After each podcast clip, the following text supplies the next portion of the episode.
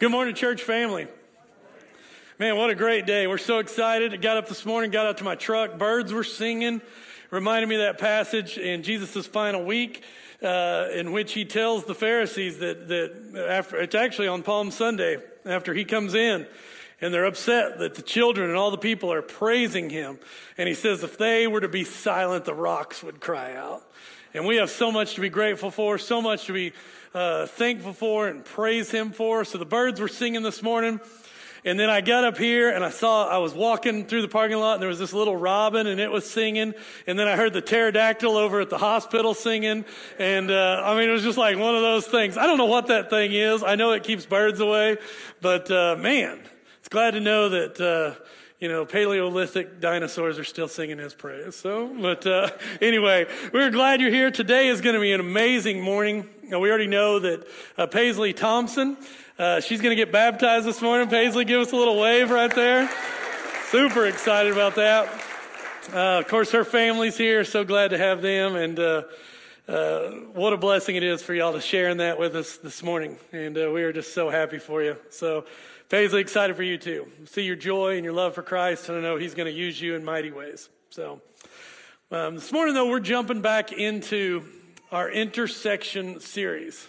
We're in week four as we talk about what it looks like for faith to interact with our world and for us to meet the world at the intersection and show them. And so we're hitting some, some topics, some things like our bodies and, and sex and, and what it looks like for us to bring our fears to him, and that's where we're going to be today. But as we get started, here's what I want to do. I just want us to hear a word from Jesus and a story from Jesus. So if y'all would stand with me, I'm going to read this, and y'all just listen, and then we're going to begin with prayer. But let's stand and let's hear the word of the Lord as we are called this morning to demonstrate, even in a fearful world, a faithful presence, an alternative community that shows the world a better way. Luke five, twelve through sixteen. While Jesus was in one of the towns, a man came who was covered with leprosy.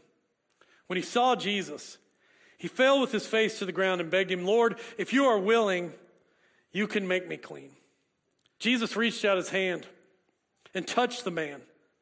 "I am willing," he said, "be clean." And immediately the leprosy left him. Then Jesus ordered him, "Don't tell anyone, but go show yourself to the priest and offer the sacrifices that Moses commanded for your cleansing as a testimony to them." Yet the news of him spread all the more, so that crowds of people came to hear him and to be healed of their sickness. But Jesus often withdrew to lonely places and prayed. The actions, the example, and the word of our Lord. Let's grab a hand. We're going to pray. Let's discuss the intersection of fear and faith this morning and how to live fearless. Let's pray. God, surprise us this morning. Surprise us by the way of Jesus. Surprise us. Or maybe just remind us. But take us somewhere today, closer to you. Humble us. Let us be grateful that what we have we did not earn. And we celebrate, God, not in, not without piety, but we celebrate with humility and honor your sacrifice. For what was done for us, Father, could not be accomplished anywhere else. And God, we've got a message to share. May we share it. May we live it. May we show it and display it. In the name of Jesus, we pray. Amen. Y'all can be seated. Grab a bulletin, grab a, your app, whatever you'd like to do. Let's take some notes today. We're going to be talking about some practices of becoming fearless. And I want to introduce you to this lady that's on the screen. This is an old photo of her, very old, from the eighteen hundreds. But you need to know this lady. Her name is Elizabeth Baumfree. But you probably know her if you know anything about abolition history. She is the Christian abolitionist and women, women's rights activist, Sojourner Truth. Has there ever been a better name? Sojourner Truth. Sojourner was born to parents of slavery in New York State in seventeen ninety-seven. And I think it would be fair to even, and I don't even know if it expresses it enough, but to sum her life up as one of pain, a painful life. As was often practiced, she was separated from her family at nine years old. She was sold to another slaveholder in New York for a few sheep and about one hundred dollars, as well as other slaves that were in the cell that day. Through that time as a young kid and a teen, she endured daily beatings with sticks and bundles of rods. She was sold in eighteen ten again and then again. As a teen and into her early adulthood, she endured not only hard work and beatings, she endured constant sexual assault and more. Her life, if you've read about it, is awful. She did all this, though, while meeting her husband and giving birth to thirteen children, and also having an incredible, deep love for Scripture and for God and for Jesus Christ, especially living the way of Jesus Christ. It was in eighteen twenty-six, in the night, she grabbed her youngest born daughter, her thirteenth child, and made an escape. She escaped her slaveholder and found freedom. Then it was in eighteen forty-three, as she was growing in her understanding of Scripture. It was on Pentecost Sunday. She felt like the Lord was calling her to begin to call other slaves out of freedom. And she changed her name on Pentecost Sunday from Elizabeth Baumfree to Sojourner Truth. On that day, she also took all her measly belongings, whatever little she had, and she sold them. She sold them so she would have enough money to start traveling the country, talking about the abolition of slavery, and to preach the word of freedom that she found from Scripture. She had an incredible life, not only of pain, but also of accomplishment. Sojourner Truth was the first ever woman of color in the U S to win a court case against a white man. First one ever. And as her influence grew, so did her effectiveness and boldness. As the Civil War was wrapping up, she began to make sure and fight for equality from the free land grants that the government was giving to white families. She made sure they were also given to black families. She was invited to sit down and talk about her influence with Abraham Lincoln in early eighteen sixty-five, before his assassination. And even she is credited with one of the first abolitionists to begin the practice of desegregation by traveling over the all over the country and riding on trolley cars that were only reserved for white people. She was Rosa Parks before Rosa Parks was Rosa Parks. How cool is that? Now, this woman lived in a world of fear. Fear because of her skin color. And she could have lived in fear because of the systems she lived in. But she has this famous saying. This is Sojourner Truth's probably most famous quote. She says, "Life is a hard battle anyway. If we laugh and sing a little as we fight the good fight of freedom, it makes it all go easier." And then she says, "I will not allow my life's light to be determined by the darkness around me." Woo!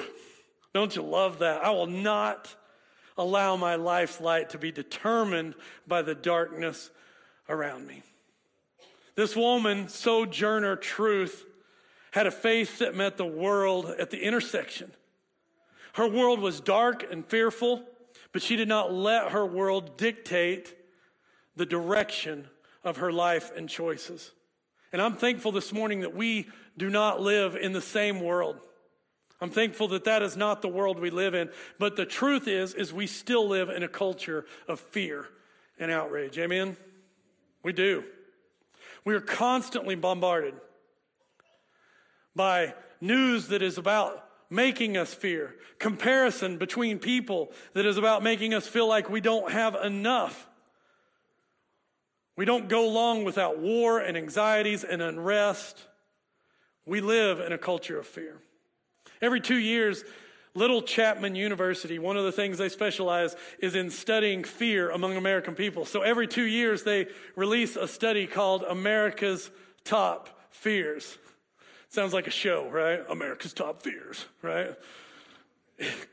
It surveys thousands of American citizens to discover what we fear the most. And I'm going to give you the top five. Maybe start to guess in your head what they are. Here is what they are.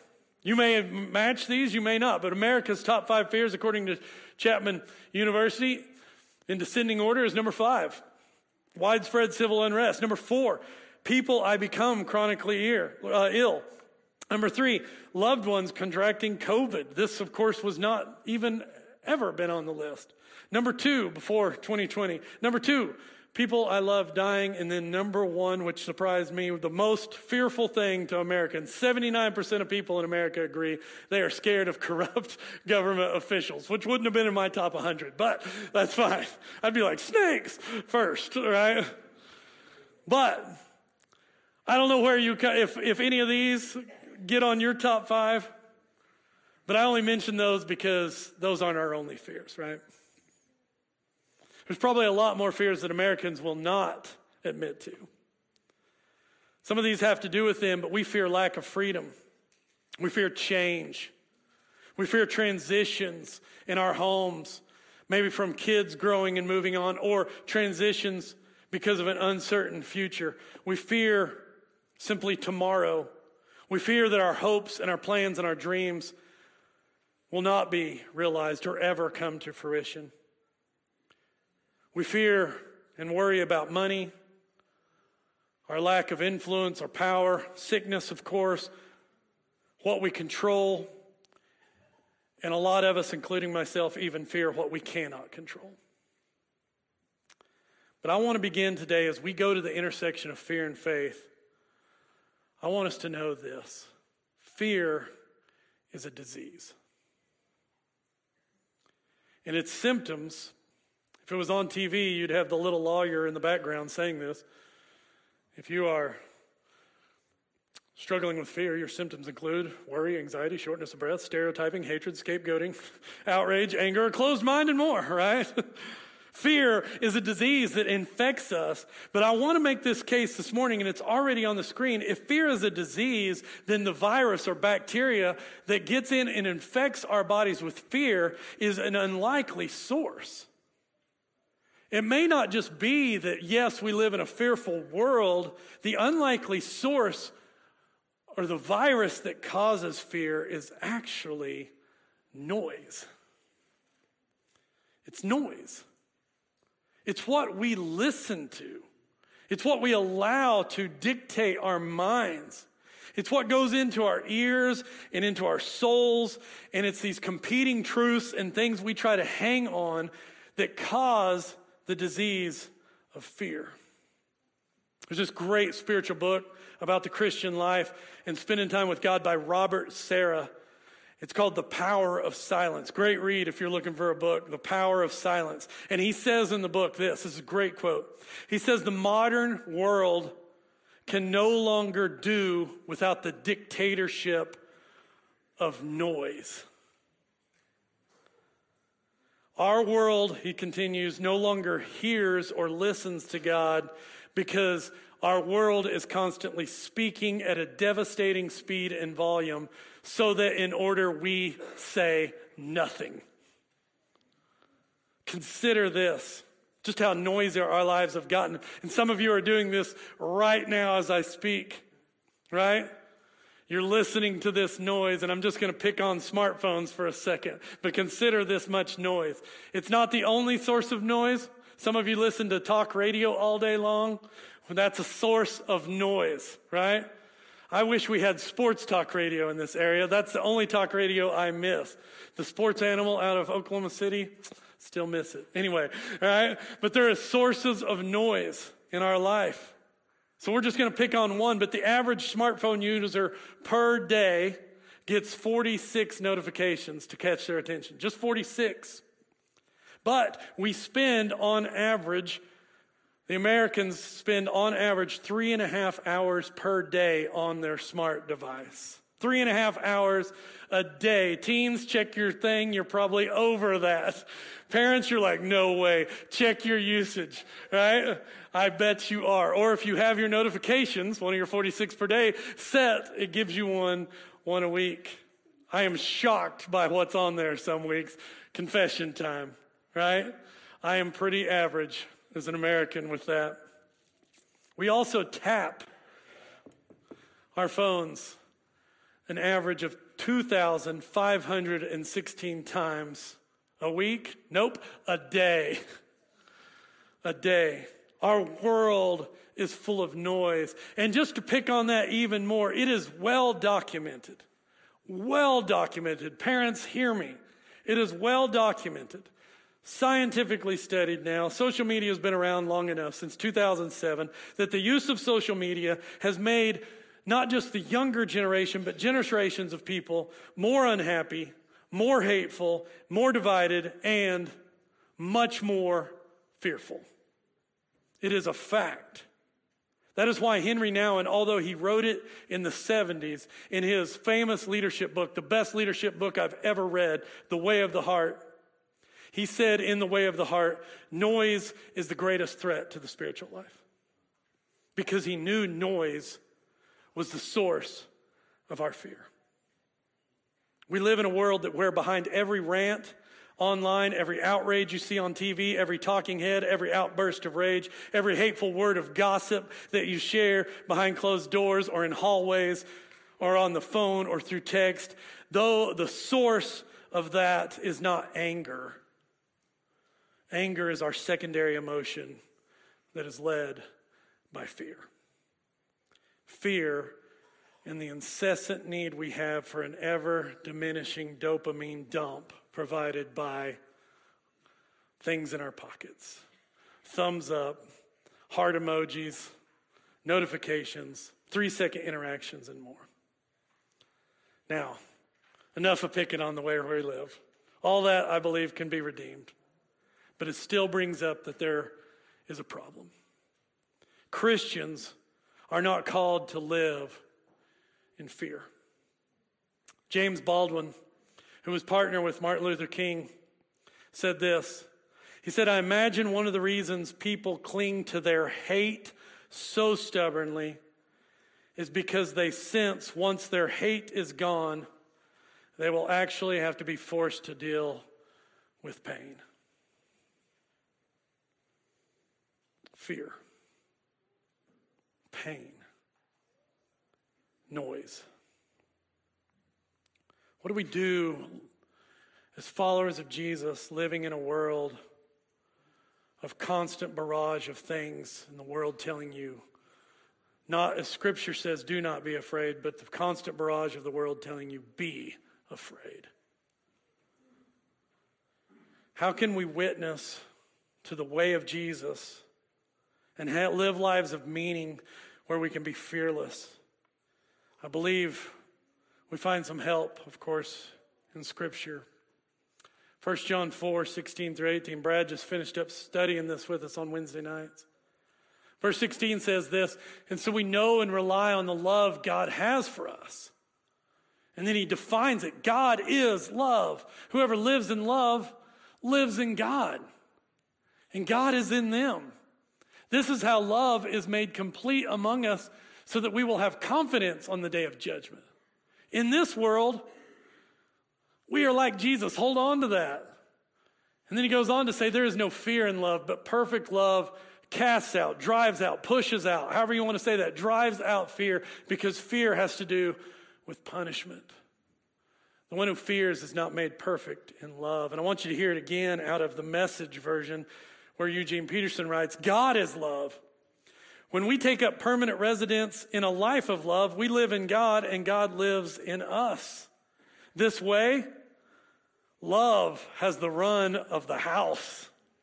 Whew, I like that. Becomes, love becomes at home and mature in us so that we're worry-free on Judgment Day. Our standing in the world is identi- identical with Christ's. There is no room Of, in love for fear. Well-formed love banishes fear. Since fear is crippling, a fearful life, fear of death, fear of judgment is not yet one fully formed in love. Perfect love drives out fear. And so I want to know how to perfectly love and be formed by love. But if perfect love drives out fear, then I guess the opposite is true as well, right? Fearfulness drives out love. Amen? You ever thought about it in reverse? If I am full of love, then fear is gone. But if I'm full of fear, right, my love is pushed out. You know the most repeated command in the Bible is what? three hundred sixty-four to sixty-six times, right at three sixty-five. One for every day. Most repeated command in the Bible. Do not fear.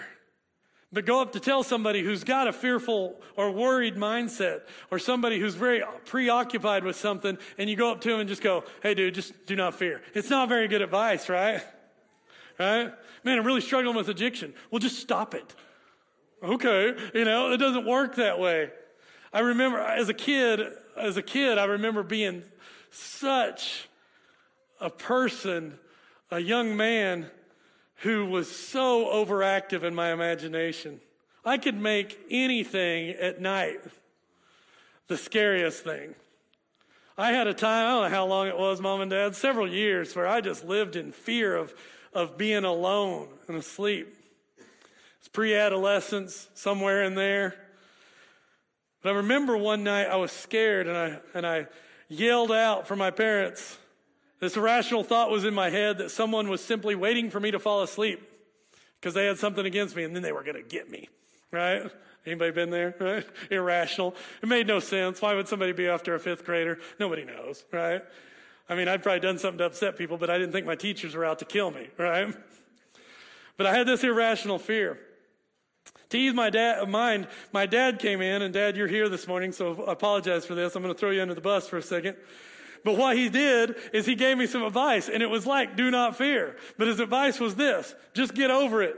When I was a kid, I used to think Frankenstein was always outside my window all the time. I was this shadow, he told me, and it looked like Frankenstein, and I was always scared of that. And it wasn't really Frankenstein, so just get over it and go to sleep, because Frankenstein's not real and neither are the things in your head.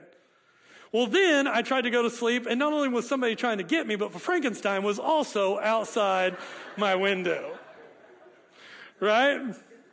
So what do we do then with fear? My point is this. In a world of fear, it's not enough for us to stand at the crossroads, at the intersection, and just yell, do not fear. Especially when we struggle with fear itself. To just quote it is great, but to live it is a completely different thing. To actually practice pushing out fear is where Christians need to stand. We need to constantly be understanding what noise we're listening to so that we can actually become people who live fearless. So what's the advice? What does the scripture teach us? Well, here in John, we just heard, be like Jesus, right? In this world, we are like Jesus. And what did Jesus do? The end of the first passage we read. Crowds were gathered around him. His fame was spreading, and he was healing diseases, and people were coming from all over, right? It was getting noisy. And then that's chapter, that's chapter five, verse fifteen, and then chapter five, verse sixteen, Luke throws on this tagline. As noise was gathering in the life of Jesus, as there was so much in his life pushing him around, Scripture goes, oh, but let me tell you, when things got noisy, Jesus often withdrew to lonely places to pray. And it may seem strange, but the cure to the virus of noise and the symptoms of fear that we are all feeling is actually practicing silence. Time with God in silence is the Christian's chance to push noise away. Noise and the resulting fear from noise are simply outcomes from us trying to gain control. And silence is the practice of surrender. We love noise. We love what's in, what's on our smartphones. We love filling every moment with something radio, T V, whatever input, because in that we feel like we have control, but in silence we actually learn to relinquish control to the one who has control. Jesus, I think we would all say, is fearless, right? Wouldn't you all agree? Jesus lived a fearless life. He, but how did he do it? He again and again practiced prayer of silence. In choosing his disciples, Luke chapter six, he spends the night in prayer. In exhaustion after re- feeding the five thousand, he sends his disciples across. Why? Just so he can tro- show them the trick in the next story to walk on water? No, he sends them across so that he can get away by himself to spend time with the Father. Matthew fourteen. After a long day of healing in Mark six, he's exhausted. And the disciples are like, there's more people, there's more noise, there's more things for you to attend to. And Jesus goes, let's go somewhere else. Let's get away. Let's retreat. Let's spend time with the Father. And then I think most telling of all is on the most fearful night of his life, what much of the world will celebrate this Friday. He goes to a garden, a garden named Gethsemane, a place that just means the wine press or the olive press. And in just before his death, we know that he is being bombarded by fear. He is in such stress that he is sweating blood drops. Matthew or Luke twenty-two.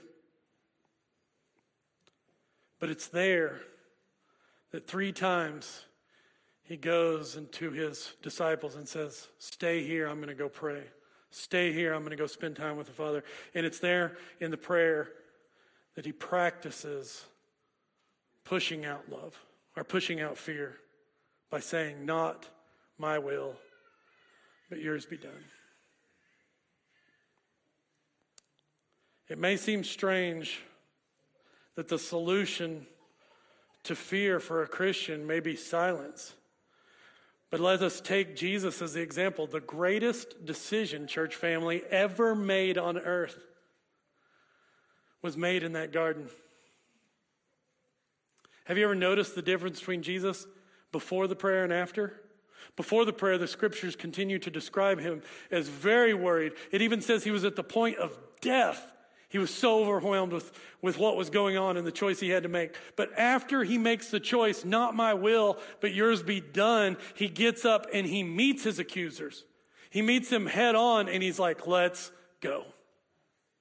Because out of silence and solitude and quiet and relinqu- relinquishing control, he finds the strength to be the person, of course, he was called and was to be. The greatest decision for the good of the world was made as a result of prayer and silence and solitude. I think that's pretty relevant to our world, isn't it? If you're struggling this morning with decisions, if you're struggling with wisdom, if you're struggling with direction in your life, if you're struggling with fear, maybe you don't need more input. You just need one put. I just made up that word. God put. You need some input from the Lord. And, and I want to wrap this teaching up, and this isn't a sermon of inspiration. This is a sermon urging participation. Teaching today, my teaching today will not drive out your fear. Some of you are going to get home, you're going to turn on your favorite news channel, and they're going to tell you to be afraid. None of them are different than the others. They're going to tell you to be afraid. Because fear sells. So I'm urging you towards participation. Teaching, though, doesn't drive out fear. But hopefully this reminder today can be a catalyst towards a change in practice and transformation. So I want to give you just three really quick things on how to practice the presence of silence and the presence of God in your life, so that we can present a beautiful and peaceful and content alternative worldview and way of life to a world that lives out there and is afraid. Solitude and silence, quiet with God, whatever you want to call it, I want to give you these three things, but I want to first admit to you that this is the most difficult discipline in my life. Some of you are good at it. Some of you are good at silence. In fact, you don't want people around you. You're like, I don't want any input. You're probably naturally good at it. And I love you people that are good at that. I am awful. I don't like to go to the grocery store by myself. I'm like, come on, kids. I need somebody to talk to along the way.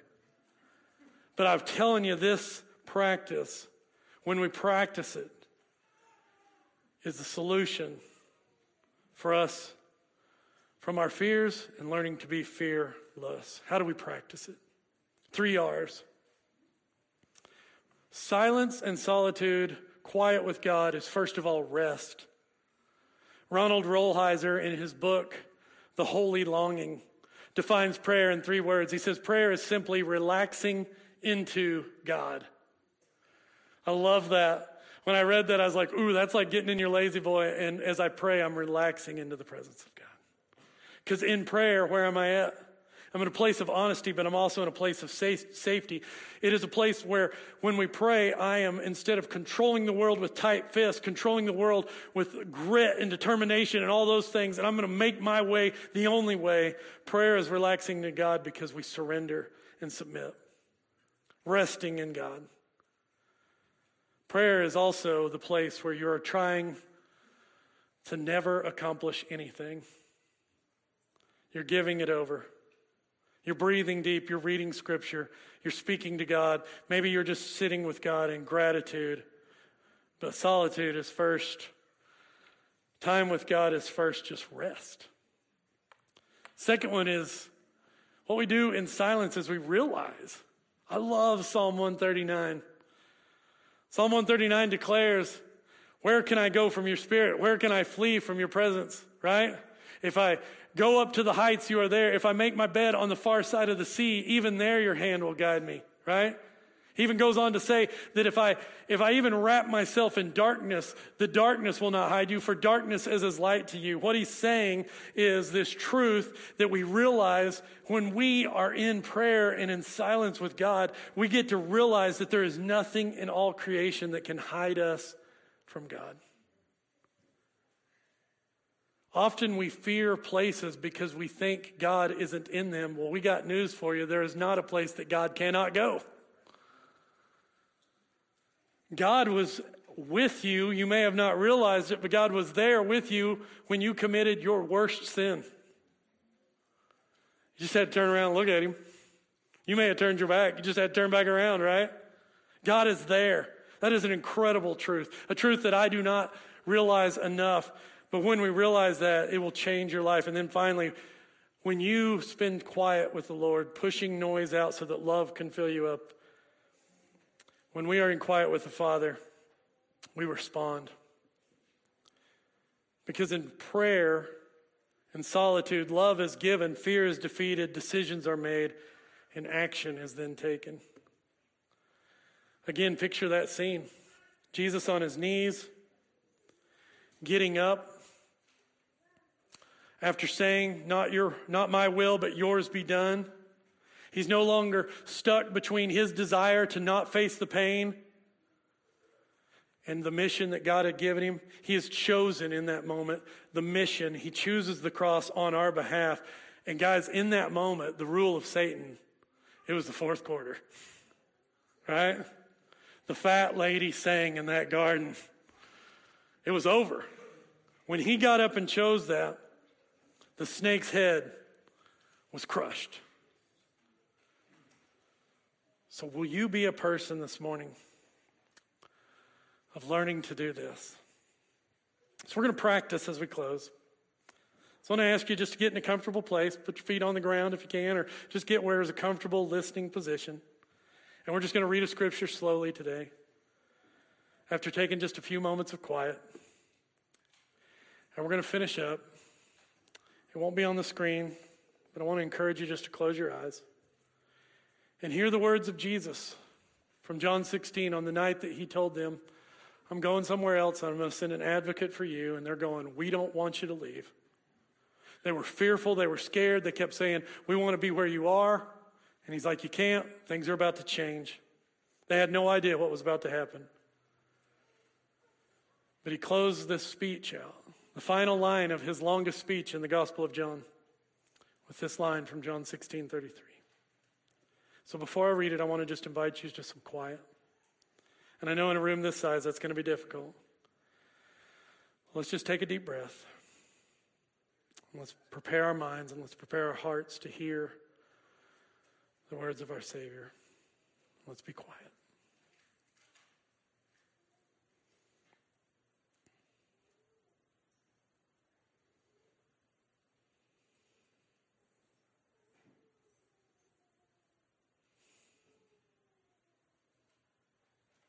Jesus says to us, as he did to his disciples so long ago, I have told you these things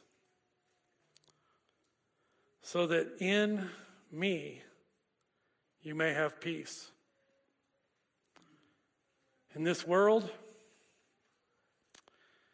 you will have trouble, but take heart. I have overcome the world.